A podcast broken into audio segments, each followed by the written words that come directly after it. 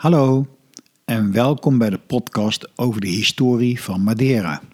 Mijn naam is Jeroen Bronkhorst en ik ben Certified Madeirawijn Educator. Deze podcast wordt je aangeboden door de Wijnstudio. Deze podcast gaat over de ontdekking van de wereld en de ontdekking van Madeira in 1419 en hoe Madeira al snel het knooppunt van de wereldhandel werd. Het gaat over de woeste en gevaarlijke scheepvaart vanaf de 15e eeuw over de enorme en onbekende oceanen. We komen uit bij de 18e eeuw, de gouden eeuw van Madeira en de rampzalige 19e eeuw. We bespreken de vooruitgang in de 20e en de 21e eeuw. Maar het allerbelangrijkste is voor ons natuurlijk het ontstaan van Madeirawijn zoals we die nu kennen. Tot zover deze inleiding en een overzicht van wat ik je wil vertellen. En we beginnen met de eerste vermeldingen van Madeira. De eerste persoon die iets opschreef over Madeira was Gaius Plinius Secundus, ook wel bekend als Plini de Ouder, een Romeinse militair. Die leefde van 23 tot 79 na Christus. Behalve militair was hij ook een historicus en een schrijver. Hij had het over de Paarse eilanden en waarschijnlijk bedoelde hij daar ook Madeira mee. Daarna kwam Plutarchus, die leefde van 46 tot 119. Een Griekse filosoof die vertelde dat hij in Cadiz in Zuid-Spanje zeemannen had ontmoet die twee Atlantische eilanden hadden bezocht. En die noemden ze de gezegende eilanden. Gezien de afstand tot de Afrikaanse kust die ze beschreven, hadden ze het waarschijnlijk over Madeira en Porto Santo. En zo zijn er nog meer beschrijvingen te vinden. Maar het mooiste verhaal vind ik zelf de legende van Machim. Een romantisch verhaal wat nog altijd de ronde doet over de ontdekking van Madeira.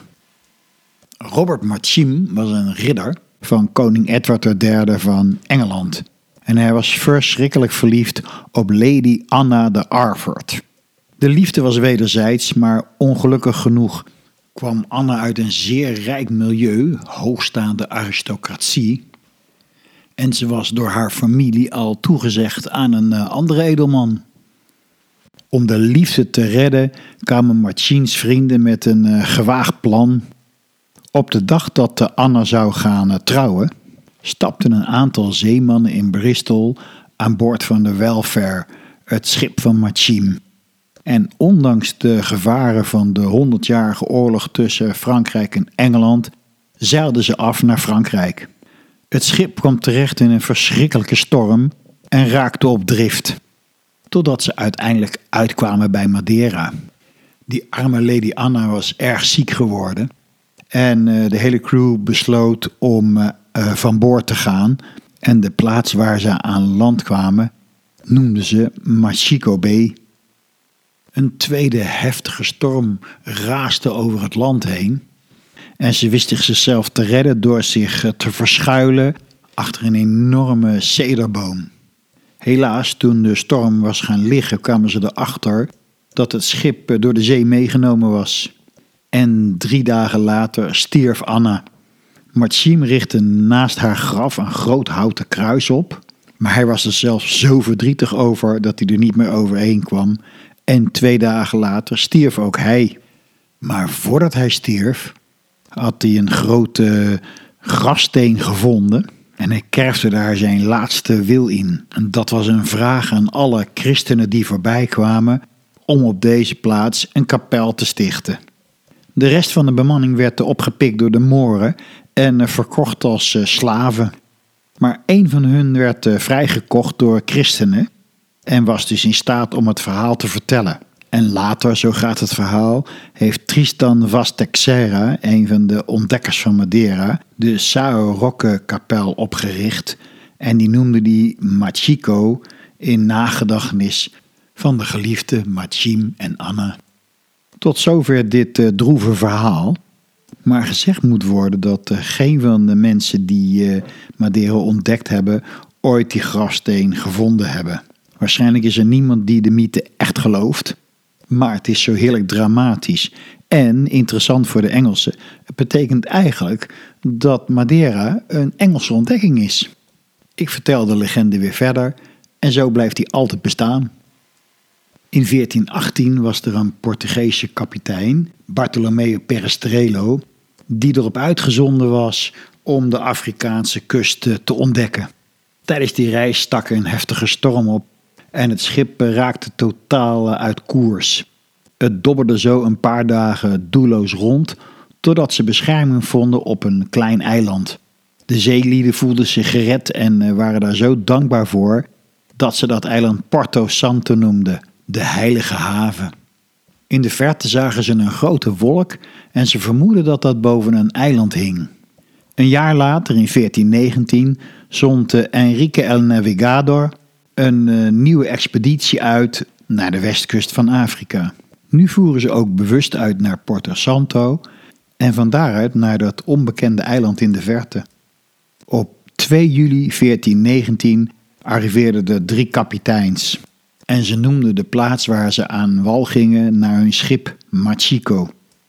Dat zijn João Gonçalves Zarco, Tristan Vaz Teixeira en Bartolomeo Perestrelo. De beloning voor hun ontdekking was niet slecht, ze kregen het hele eiland cadeau. Het noordoostelijke gedeelte ging naar Vaz Teixeira en het zuidwestelijke deel, inclusief wat later Funchal zou worden, werd het territorium van João Gonçalves Zarco. Bartolomeo Perestrelo tenslotte kreeg Porto Santo cadeau. Het werd al gauw duidelijk dat Zarco het beste stuk had gekregen, want op zijn deel ontstond het hardgroeiende Funchal. De kapiteins hadden het goed voor elkaar. Ze mochten de rechtspraak houden, ze mochten land verhuren en leasen en verkopen en ze hadden het monopolie over de molens, de persen en de ovens. Al binnen een jaar verschenen de eerste inwoners, als eerste de familie van de kapiteins, gevolgd door Portugese adel. Het land werd Ilha da Madeira genoemd, oftewel houtland. Grappig eigenlijk, want dat is ook de betekenis van Holland, Holsland. Het eiland moest geschikt gemaakt worden voor landbouw en huizen. En om dat zware werk te doen was helaas het eerste wat ze deden slaven importeren uit West-Afrika. Al die bomen op dat eiland werden niet echt gezien als een zegen, maar als een verschrikkelijk obstakel. En daar hadden ze een adequate oplossing voor. Ze staken de boel in de fik. En dat deden ze niet zomaar, want die brand heeft 7 jaar geduurd. Ecologisch denken en duurzaamheid en dergelijke, dat stond toen nog niet in het woordenboek. Op zich was het wel een goede actie, want er kwam inderdaad heel veel ruimte vrij. En de grond werd er heel vruchtbaar van. Ze hadden ook al gauw in de gaten dat het noorden van Madeira erg nat was, veel water had. En het zuiden erg droog, dus er moesten kanalen gegraven worden om dat water naar het zuiden te brengen. Dat zijn de levadas. Dat graven was levensgevaarlijk werk op steile hellingen. En als er weer eens iemand van die berg afpletterde, was er niet altijd tijd om zo'n persoon op te halen. Dan lieten ze een priester komen, die sprak zijn zegen uit en ze gingen weer door. In 1425 werd Madeira officieel een Portugees eiland. En van overal uit Portugal stroomden de mensen toe. Om aan inkomsten te komen verbouwden ze aanvankelijk tarwe, maar dat was eigenlijk een mislukking. En al snel stapten ze over op suikerriet, wat een enorm succes was. In 1450 werden ook al de eerste druiven geplant, de Malvasia Candida, waarschijnlijk afkomstig van Kreta. Ook Italianen gingen zich vestigen en zelfs Columbus die kwam voorbij en hij trouwde met een vrouw van Porto Santo. In 1488 was Bartolomeo Dias, een Portugese zeevaarder, de eerste die voorbij Kaap de Goede Hoop ging. Zeevaarders uit die tijd waren keihard, nergens bang voor of ze hadden niks te verliezen. De wereld werd in die tijd alsmaar verder ontdekt en in feite was alles een mysterie. Er waren gevaarlijke stormen waardoor de mast kon breken, maar er waren ook angstaanjagende verhalen over wat er allemaal kon gebeuren. De oceaan kon plotseling in een kokende massa veranderen. En er waren enorme draken en slangen die een schip in zijn geheel in één keer op konden eten. In die tijd was suiker heel schaars en zeer gewild. Vooral bij de rijke adel in Europa. Het werd oro branco genoemd, het witte goud. En in korte tijd, al in 1500, was Madeira de grootste producent van rietsuiker en de grootste exporteur van rietsuiker in de wereld. Die suiker werd vervoerd in arobes, konische aardewerken mallen, die 15 kilo suiker bevatten. En om je een indruk te geven van de handel, in 1490 gingen er al 6.000 arobes naar Rouen in Frankrijk, 7.000 naar Londen, 14.000 naar Genova, 15.000 naar Venice, 15.000 naar Constantinopel, Istanbul en 40.000 naar Antwerpen. In een jaar tijd. Op Madeira werd het procedé uitgevonden van het verticaal persen van de rietsuiker, wat veel efficiënter was. 1497 is het jaar van Vasco da Gama. Hij leidde een grote reis naar India met 4 schepen. 2 grote schepen van 178 ton en 2 escortschepen. In totaal gingen er 170 man mee, zoals stuurlui, timmerlieden en dokters. Op latere reizen gingen ook priesters mee en zelfs belastinginspecteurs. Die behoorden allemaal tot de midden- en upperclass en ze woonden allemaal bovendeks. Benedendeks leefden de arme sloebers, de matrozen en de soldaten. Voor hen was er een klein en donker en bedompt ruim beschikbaar, waar ze soms met wel 40 man in leefden. Die matrozen en soldaten werden geronseld onder de werkelozen, onder de buitenlanders die mislukt waren, onder de criminelen en de alcoholisten. Mensen die niks te verliezen hadden. Maar helaas werden ze van deze reizen ook niet beter. Ze riskeerden hun leven, kregen slecht betaald en hadden niks als ze weer terugkwamen. Het was gevaarlijk op de oceanen. Er waren kapers. Je schip kon ook helemaal uit koers raken, dat mensen niet meer wisten waar ze waren. En als dan het drinkwater opraakte, stierven mensen van dorst. Maar het grootste en dodelijkste gevaar was scheurbuik, gebrek aan vitamine C. Dat ontstond doordat mensen niet de beschikking hadden over vers fruit en verse groenten. Toen Vasco da Gama na 2 jaar terugkwam uit India, met schepen vol met kostbare spullen, werd hij binnengehaald als een held. Van de 170 man waren er nog 60 over, maar dat was een bijkomstigheid. Op Madeira werd in die tijd al wijn gemaakt en in 1532 werd de eerste wijn geëxporteerd naar Frankrijk. En uit een verhaal van Shakespeare blijkt dat Madeira ook al erg populair was in Engeland. In zijn historische stuk Henry de Vierde komt Sir John Falstaff voor. Dat was een verarmde edelman en die werd beschuldigd van het verkopen van zijn ziel aan de duivel op Goede Vrijdag. En hij kreeg daar niet een buidel geld voor, maar een kippenpoot en een glas Madeira. Daar deed hij het voor. In de 17e en de 18e eeuw werd de wereldhandel beheerst door scheepvaart. Met name de Nederlanders, de Portugezen en de Engelsen heersten over de oceanen met machtige vloten van honderden schepen. En door de centrale ligging op de Atlantische Oceaan werd Madeira het knooppunt voor al die reizen. Daar sloegen ze nog 1 keer vers water in en verse etenswaren, voordat ze de oversteek maakten naar Noord-Amerika, naar Brazilië of naar India, waarbij ze voor het eerst bij Kaap de Goede Hoop weer aan land gingen. Dit was de tijd van de VOC-schepen en aanvankelijk was de meest lucratieve handel specerijen, met name peper, maar ook nootmuskaat, foelie, kruidnagel, kaneel en kardemom. Maar er werd nog veel meer verhandeld, zoals gember en sandelhout, indigo, Perzische zijde en tapijten, robijnen, parels, salpeter, de grondstof voor buskruid, Chinees porselein en Japans koper. Vaak werden die spullen naar 1 plek gebracht en daar opgeslagen om in 1 keer vervoerd te worden door een schip. In deze tijd is het gewoon niet voor te stellen wat die mensen toen al voor elkaar kregen, die hele wereldhandel.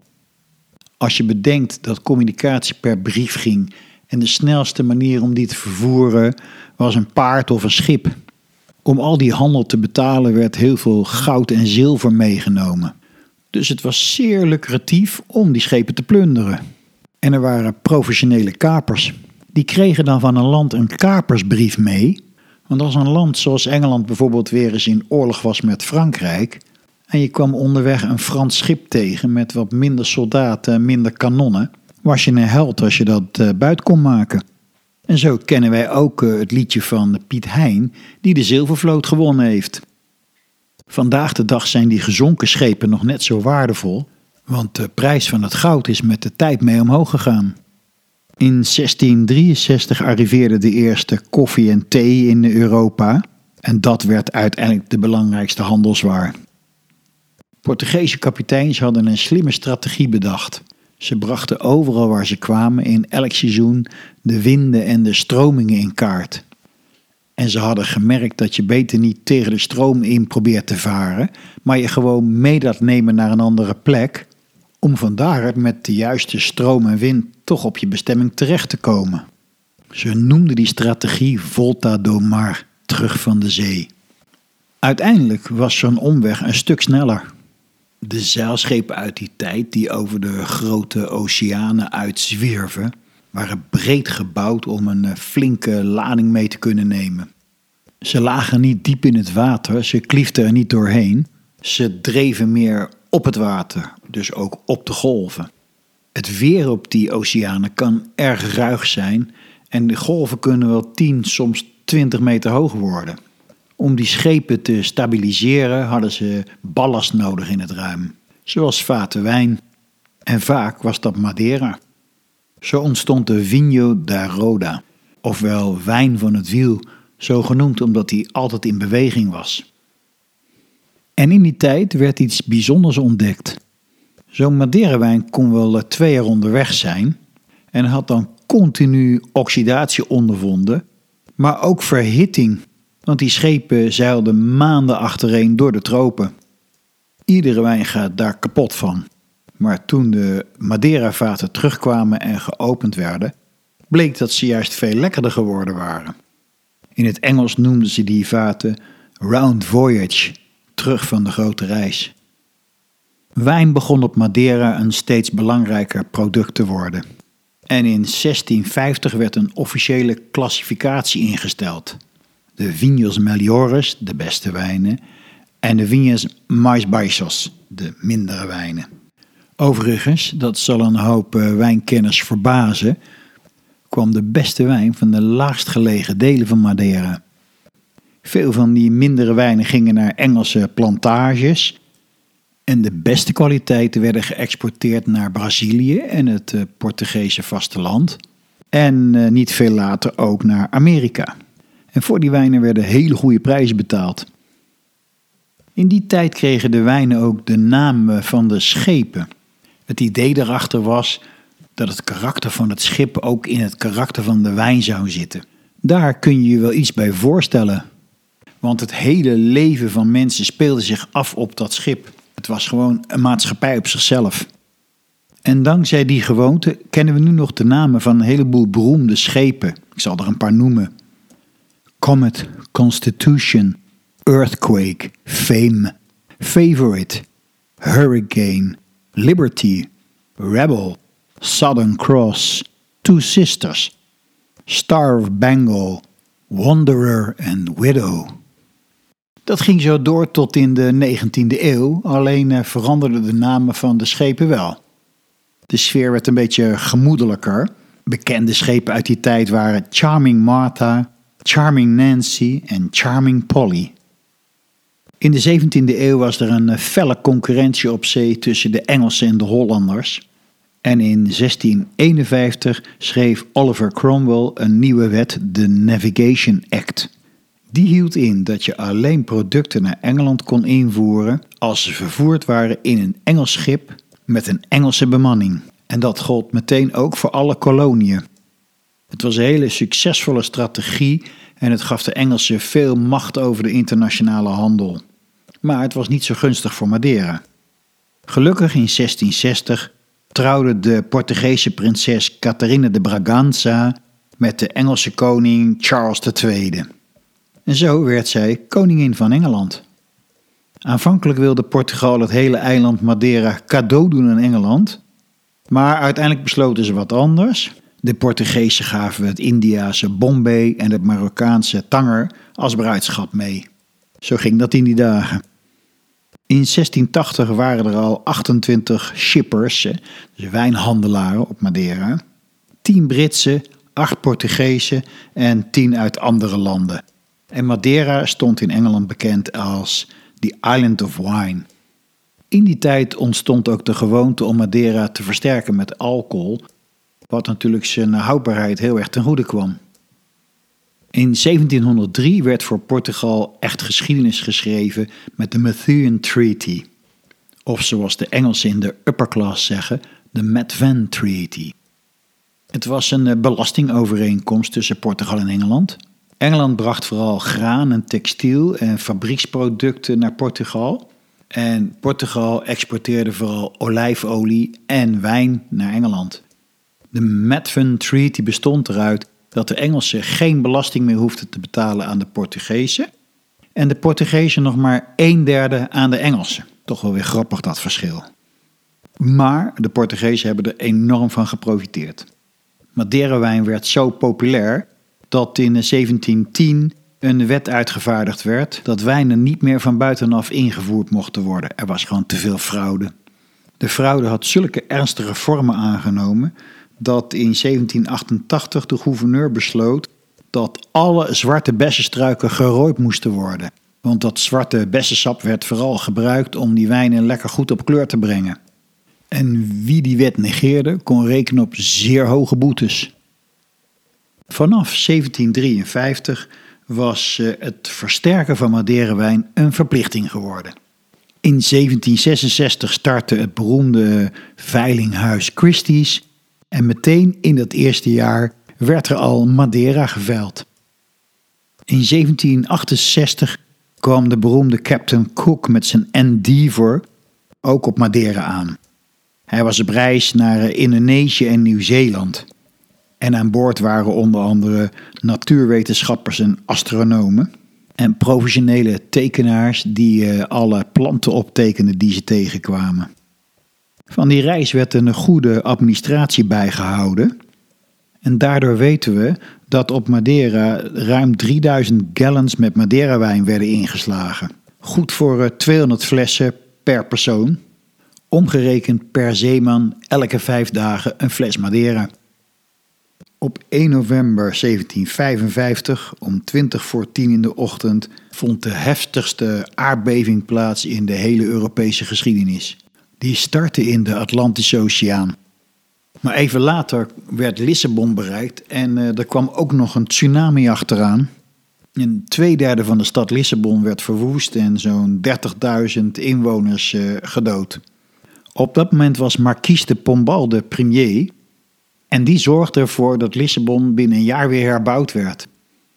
Alle Amerikanen kenden natuurlijk 4th of July 1776... toen de onafhankelijkheidsverklaring van Amerika werd getekend. En daar zijn ze op Madeira nog altijd, naar mijn mening terecht, trots op. Bij het tekenen van die verklaring werd een glas Malmsey Madeira gedronken. In 1780 waren er op Madeira inmiddels al 70 Britse shippers, wijnhandelaren. De Britten hadden monopolie. Er werd goed verkocht, maar tegen te lage prijzen. In 1794 werd de eerste estufa gebouwd door Pantaleão Fernandes. De wijnen werden een aantal maanden in een warme ruimte bewaard waar het wel 50 graden Celsius kon worden. Het was eigenlijk een imitatie van die zeereis in de tropen. En daardoor hoefde je de wijnen dus niet meer te vervoeren. Je kon dat nu ook thuis doen. In die tijd kwamen er ook steeds meer toeristen naar Madeira om mooie wandelingen te maken of met een paard te rijden, om de bloemen te bewonderen en de watervallen en al die panoramische vergezichten. Britten en Duitsers begonnen hotels te bouwen. Maar toen brak de 19e eeuw uit. En dat was het begin van een nieuw tijdperk voor Madeira. Een eeuw vol rampen. De 19e eeuw startte met de oorlogen van Napoleon en in 1807 bezette hij ook Portugal. En pas in 1814 werd Portugal weer bevrijd. Napoleon was trouwens een grote liefhebber van champagne en van Madeira.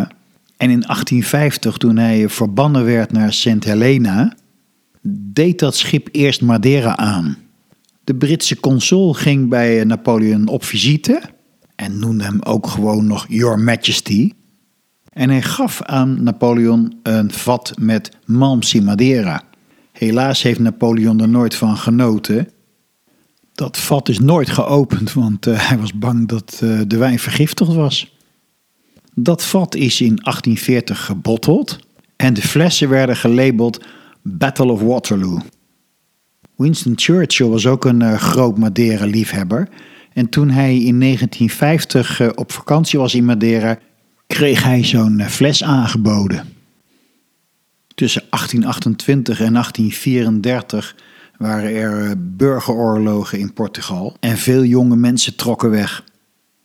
Naar schatting 12.000 jonge mannen van Madeira zijn toen vertrokken. In 1846 was er een mislukte aardappeloogst en dat was het belangrijkste voedsel van die tijd. Dus mensen leden honger. In 1851 kwam de eerste ellende over de wijnbouw heen met de introductie van meeldow, een schimmel uit Amerika, die eigenlijk in heel Europa de wijnbouw verwoestte. En in 1855 was de situatie zo slecht geworden dat er in dat jaar op heel Madeira nog maar 36 vaten Madeirawijn geproduceerd werden. In 1855 kwam er ook nog eens een cholera-epidemie overheen. En in 1861 viel de Amerikaanse markt weg toen daar een burgeroorlog aan de gang was. Toch valt er gelukkig over die tijd ook iets positiefs te vertellen. In de jaren 60 woonde de Engelse Elizabeth Phelps samen met haar familie, allemaal welgesteld, op Madeira. Het waren echte weldoeners. Ze hielpen mee als vrijwilliger. Ze bouwden wegen en bruggen, fonteinen en een ziekenhuis. En een school voor de armen. En Elisabeth trok zich enorm het lot aan van de armoede, met name onder de vrouwen van Madeira. De cholera-epidemie had huis gehouden en er was honger, armoede en ellende. En om die vrouwen een inkomen te geven, bedacht ze een goed plan. Ze ontwierp patronen voor borduurwerk. Die werden door andere vrouwen gekopieerd en uitgevoerd. Veel vrouwen konden al goed handwerken en wie het niet kon, die werd het geleerd. Als het klaar was, zond Elisabeth het handwerk naar Kitty, de zuster, in Londen. Die had weer goede relaties met de Kensington School of Needlework. En ze kon het daar goed verkopen. Vanuit Londen zorgden ze voor de aanvoer van mooie, fijne katoen. Elizabeth Phelps heeft hiermee veel goeds bereikt, want ze heeft 500 vrouwen aan een inkomen geholpen. En er is nog altijd veel handwerk te koop op Madeira. 1869 was een fantastisch jaar voor de scheepvaart. Toen werd het Suezkanaal geopend. Dat betekende dat je van Londen of Amsterdam of Antwerpen naar India kon varen door de Middellandse Zee. En je hoefde niet meer rond Kaap de Goede Hoop. Dat scheelde op de reis 7000 kilometer. Maar helaas, niemand deed meer Madeira aan, want het was gewoon niet meer nodig. En in die tijd kreeg Madeira in Engeland een bijnaam, de Forgotten Island Wine. In 1872 trof de wijnbouw een nog veel grotere ramp. En dat was de introductie van phylloxera, de druifluis. Op dat moment stonden er zo'n 3000 hectare wijnbouw in Madeira. 2/3 daarvan met de verdeljodruif. Die werden bijna allemaal verwoest en ook vandaag de dag is er nog maar 408 hectare over. Uiteindelijk werd 85% van alle wijnbouw weer herplant met Tinta Negra, de alleskunner. Eind 19e eeuw waren heel veel mensen vertrokken, waaronder ook veel shippers. Toch werden er toen al stappen ondernomen om de kwaliteit van Madeira wijnbouw en wijn te verbeteren. En de Associação Vinicola da Madeira werd in 1900 opgericht. Nog niet alle rampen waren voorbij, want in 1912 ontstond er in de wijnbouw valse meeldauw, ofwel peronospora, een nog agressievere ziekte dan meeldauw. De Eerste Wereldoorlog heeft gelukkig niet veel schade aangericht in Madeira. In 1917 was er de Russische Revolutie, toen stopte de export naar Rusland. En van 1920 tot 1933 had je in Amerika de Prohibition, het verbod op alcohol. Dat was wel jammer, want Amerika, een belangrijk afzetgebied, viel weg. De kwaliteitsverbetering van Madeirawijn ging gewoon door. En vanaf 1967 was Madeirawijn verplicht een versterkte wijn. Vanaf 1979 mocht je geen Madeirawijn meer maken van hybride druiven. En vanaf 1980 ook niet meer van pure Amerikaanse druiven. In 1974 was er in Portugal de Anje-revolutie. En daarmee werd de dictatuur verdreven. Dat heeft de basis gelegd voor de democratie en daarmee ook de basis om toe te treden tot de EU in 1986. En dat heeft Portugal en zeker ook Madeira heel erg goed gedaan. Madeirawijn profiteert sinds 1991 van de POSEI, een ondersteuning van de landbouw in afgelegen Europese gebieden zoals Madeira.